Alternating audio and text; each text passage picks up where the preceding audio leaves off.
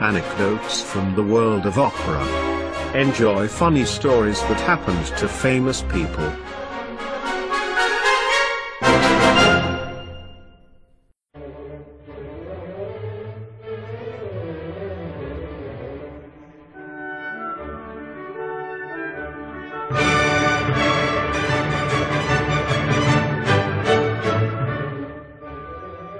Anecdote number 27 Star Wars Part 1 An uppercut for the soprano.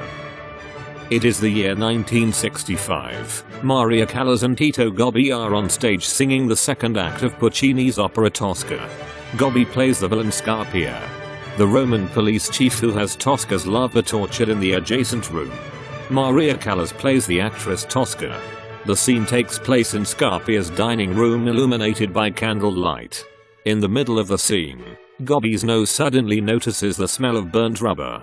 Horrified, he notices that Callas' wig has caught fire on a candle. Gobby, a real professional, imitates a big stage gesture and extinguishes the fire with a single stroke without missing a single note. Shortly afterwards in the scene where Tosca stabs Scarpia, the Callas breathes to him. Grazie Tito. Full stop. But it's not always that idyllic on stage. Eva Marton is a Hungarian soprano.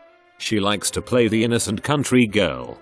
She tells journalists about her teddy bear collection and in an interview she says, I don't smoke, don't drink, just have a glass of wine with friends, and have lived with the same man for more than 40 years. A look at her website shows the other Eva Marton. There stands immodest. Eva Marton is one of the most outstanding sopranos in the world. Marton becomes famous in the 70s for her Wagner roles. And now she also wants to succeed in the Italian repertoire. She gets the engagement at the Metropolitan Opera for her old debut of Tosca, right next to the superstar Placido Domingo. But wait. Didn't she have a skirmish with the Spanish tenor in a recent performance when it came to who could hold the note longer? Marton could sing longer. Domingo was foaming. Now the two are on stage for Tosca. Marton sees herself as the star of the Tosca performance and lets everyone feel it. In Puccini's story, Tosca is the greatest actress of Rome and Marton does not find it difficult to impersonate this role. But the audience has come because of Domingo, who is next to Pavarotti the biggest box office magnate of the Met. Besides Domingo and Marton, Juan Pons plays the villain Scarpia, Pons is a Spanish baritone and buddy of Placido Domingo. In the famous second act Juan Pons and Eve Marton face each other as Scarpia and Tosca. And there it happens. In the wrangling of the murder scene, Juan Pons' elbow finds its way to Marton's jaw. A classic uppercut. Marton feels a sudden great pain and she can only finish the opera with the greatest effort. The doctor later diagnoses a dislocation of the chin. Despite this accident, Marton can still sing Tosca's other performances. Behind the scenes she plays Brunhilde in Tosca in one person and annoys everyone with her behavior. So it happens that the stage workers take revenge and have fun. Tosca commits suicide in the final scene, in which she jumps from the Angel Castle and plunges into the Tiber. At the last evening they replace the mattress, which makes a soft landing of the Tosca possible, by a container filled with feathers.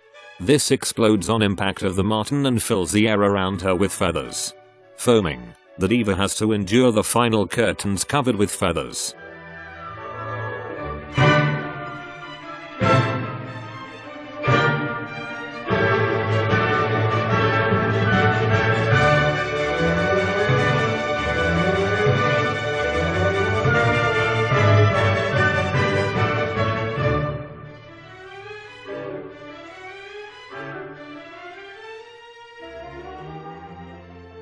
If you liked this episode, subscribe to this podcast.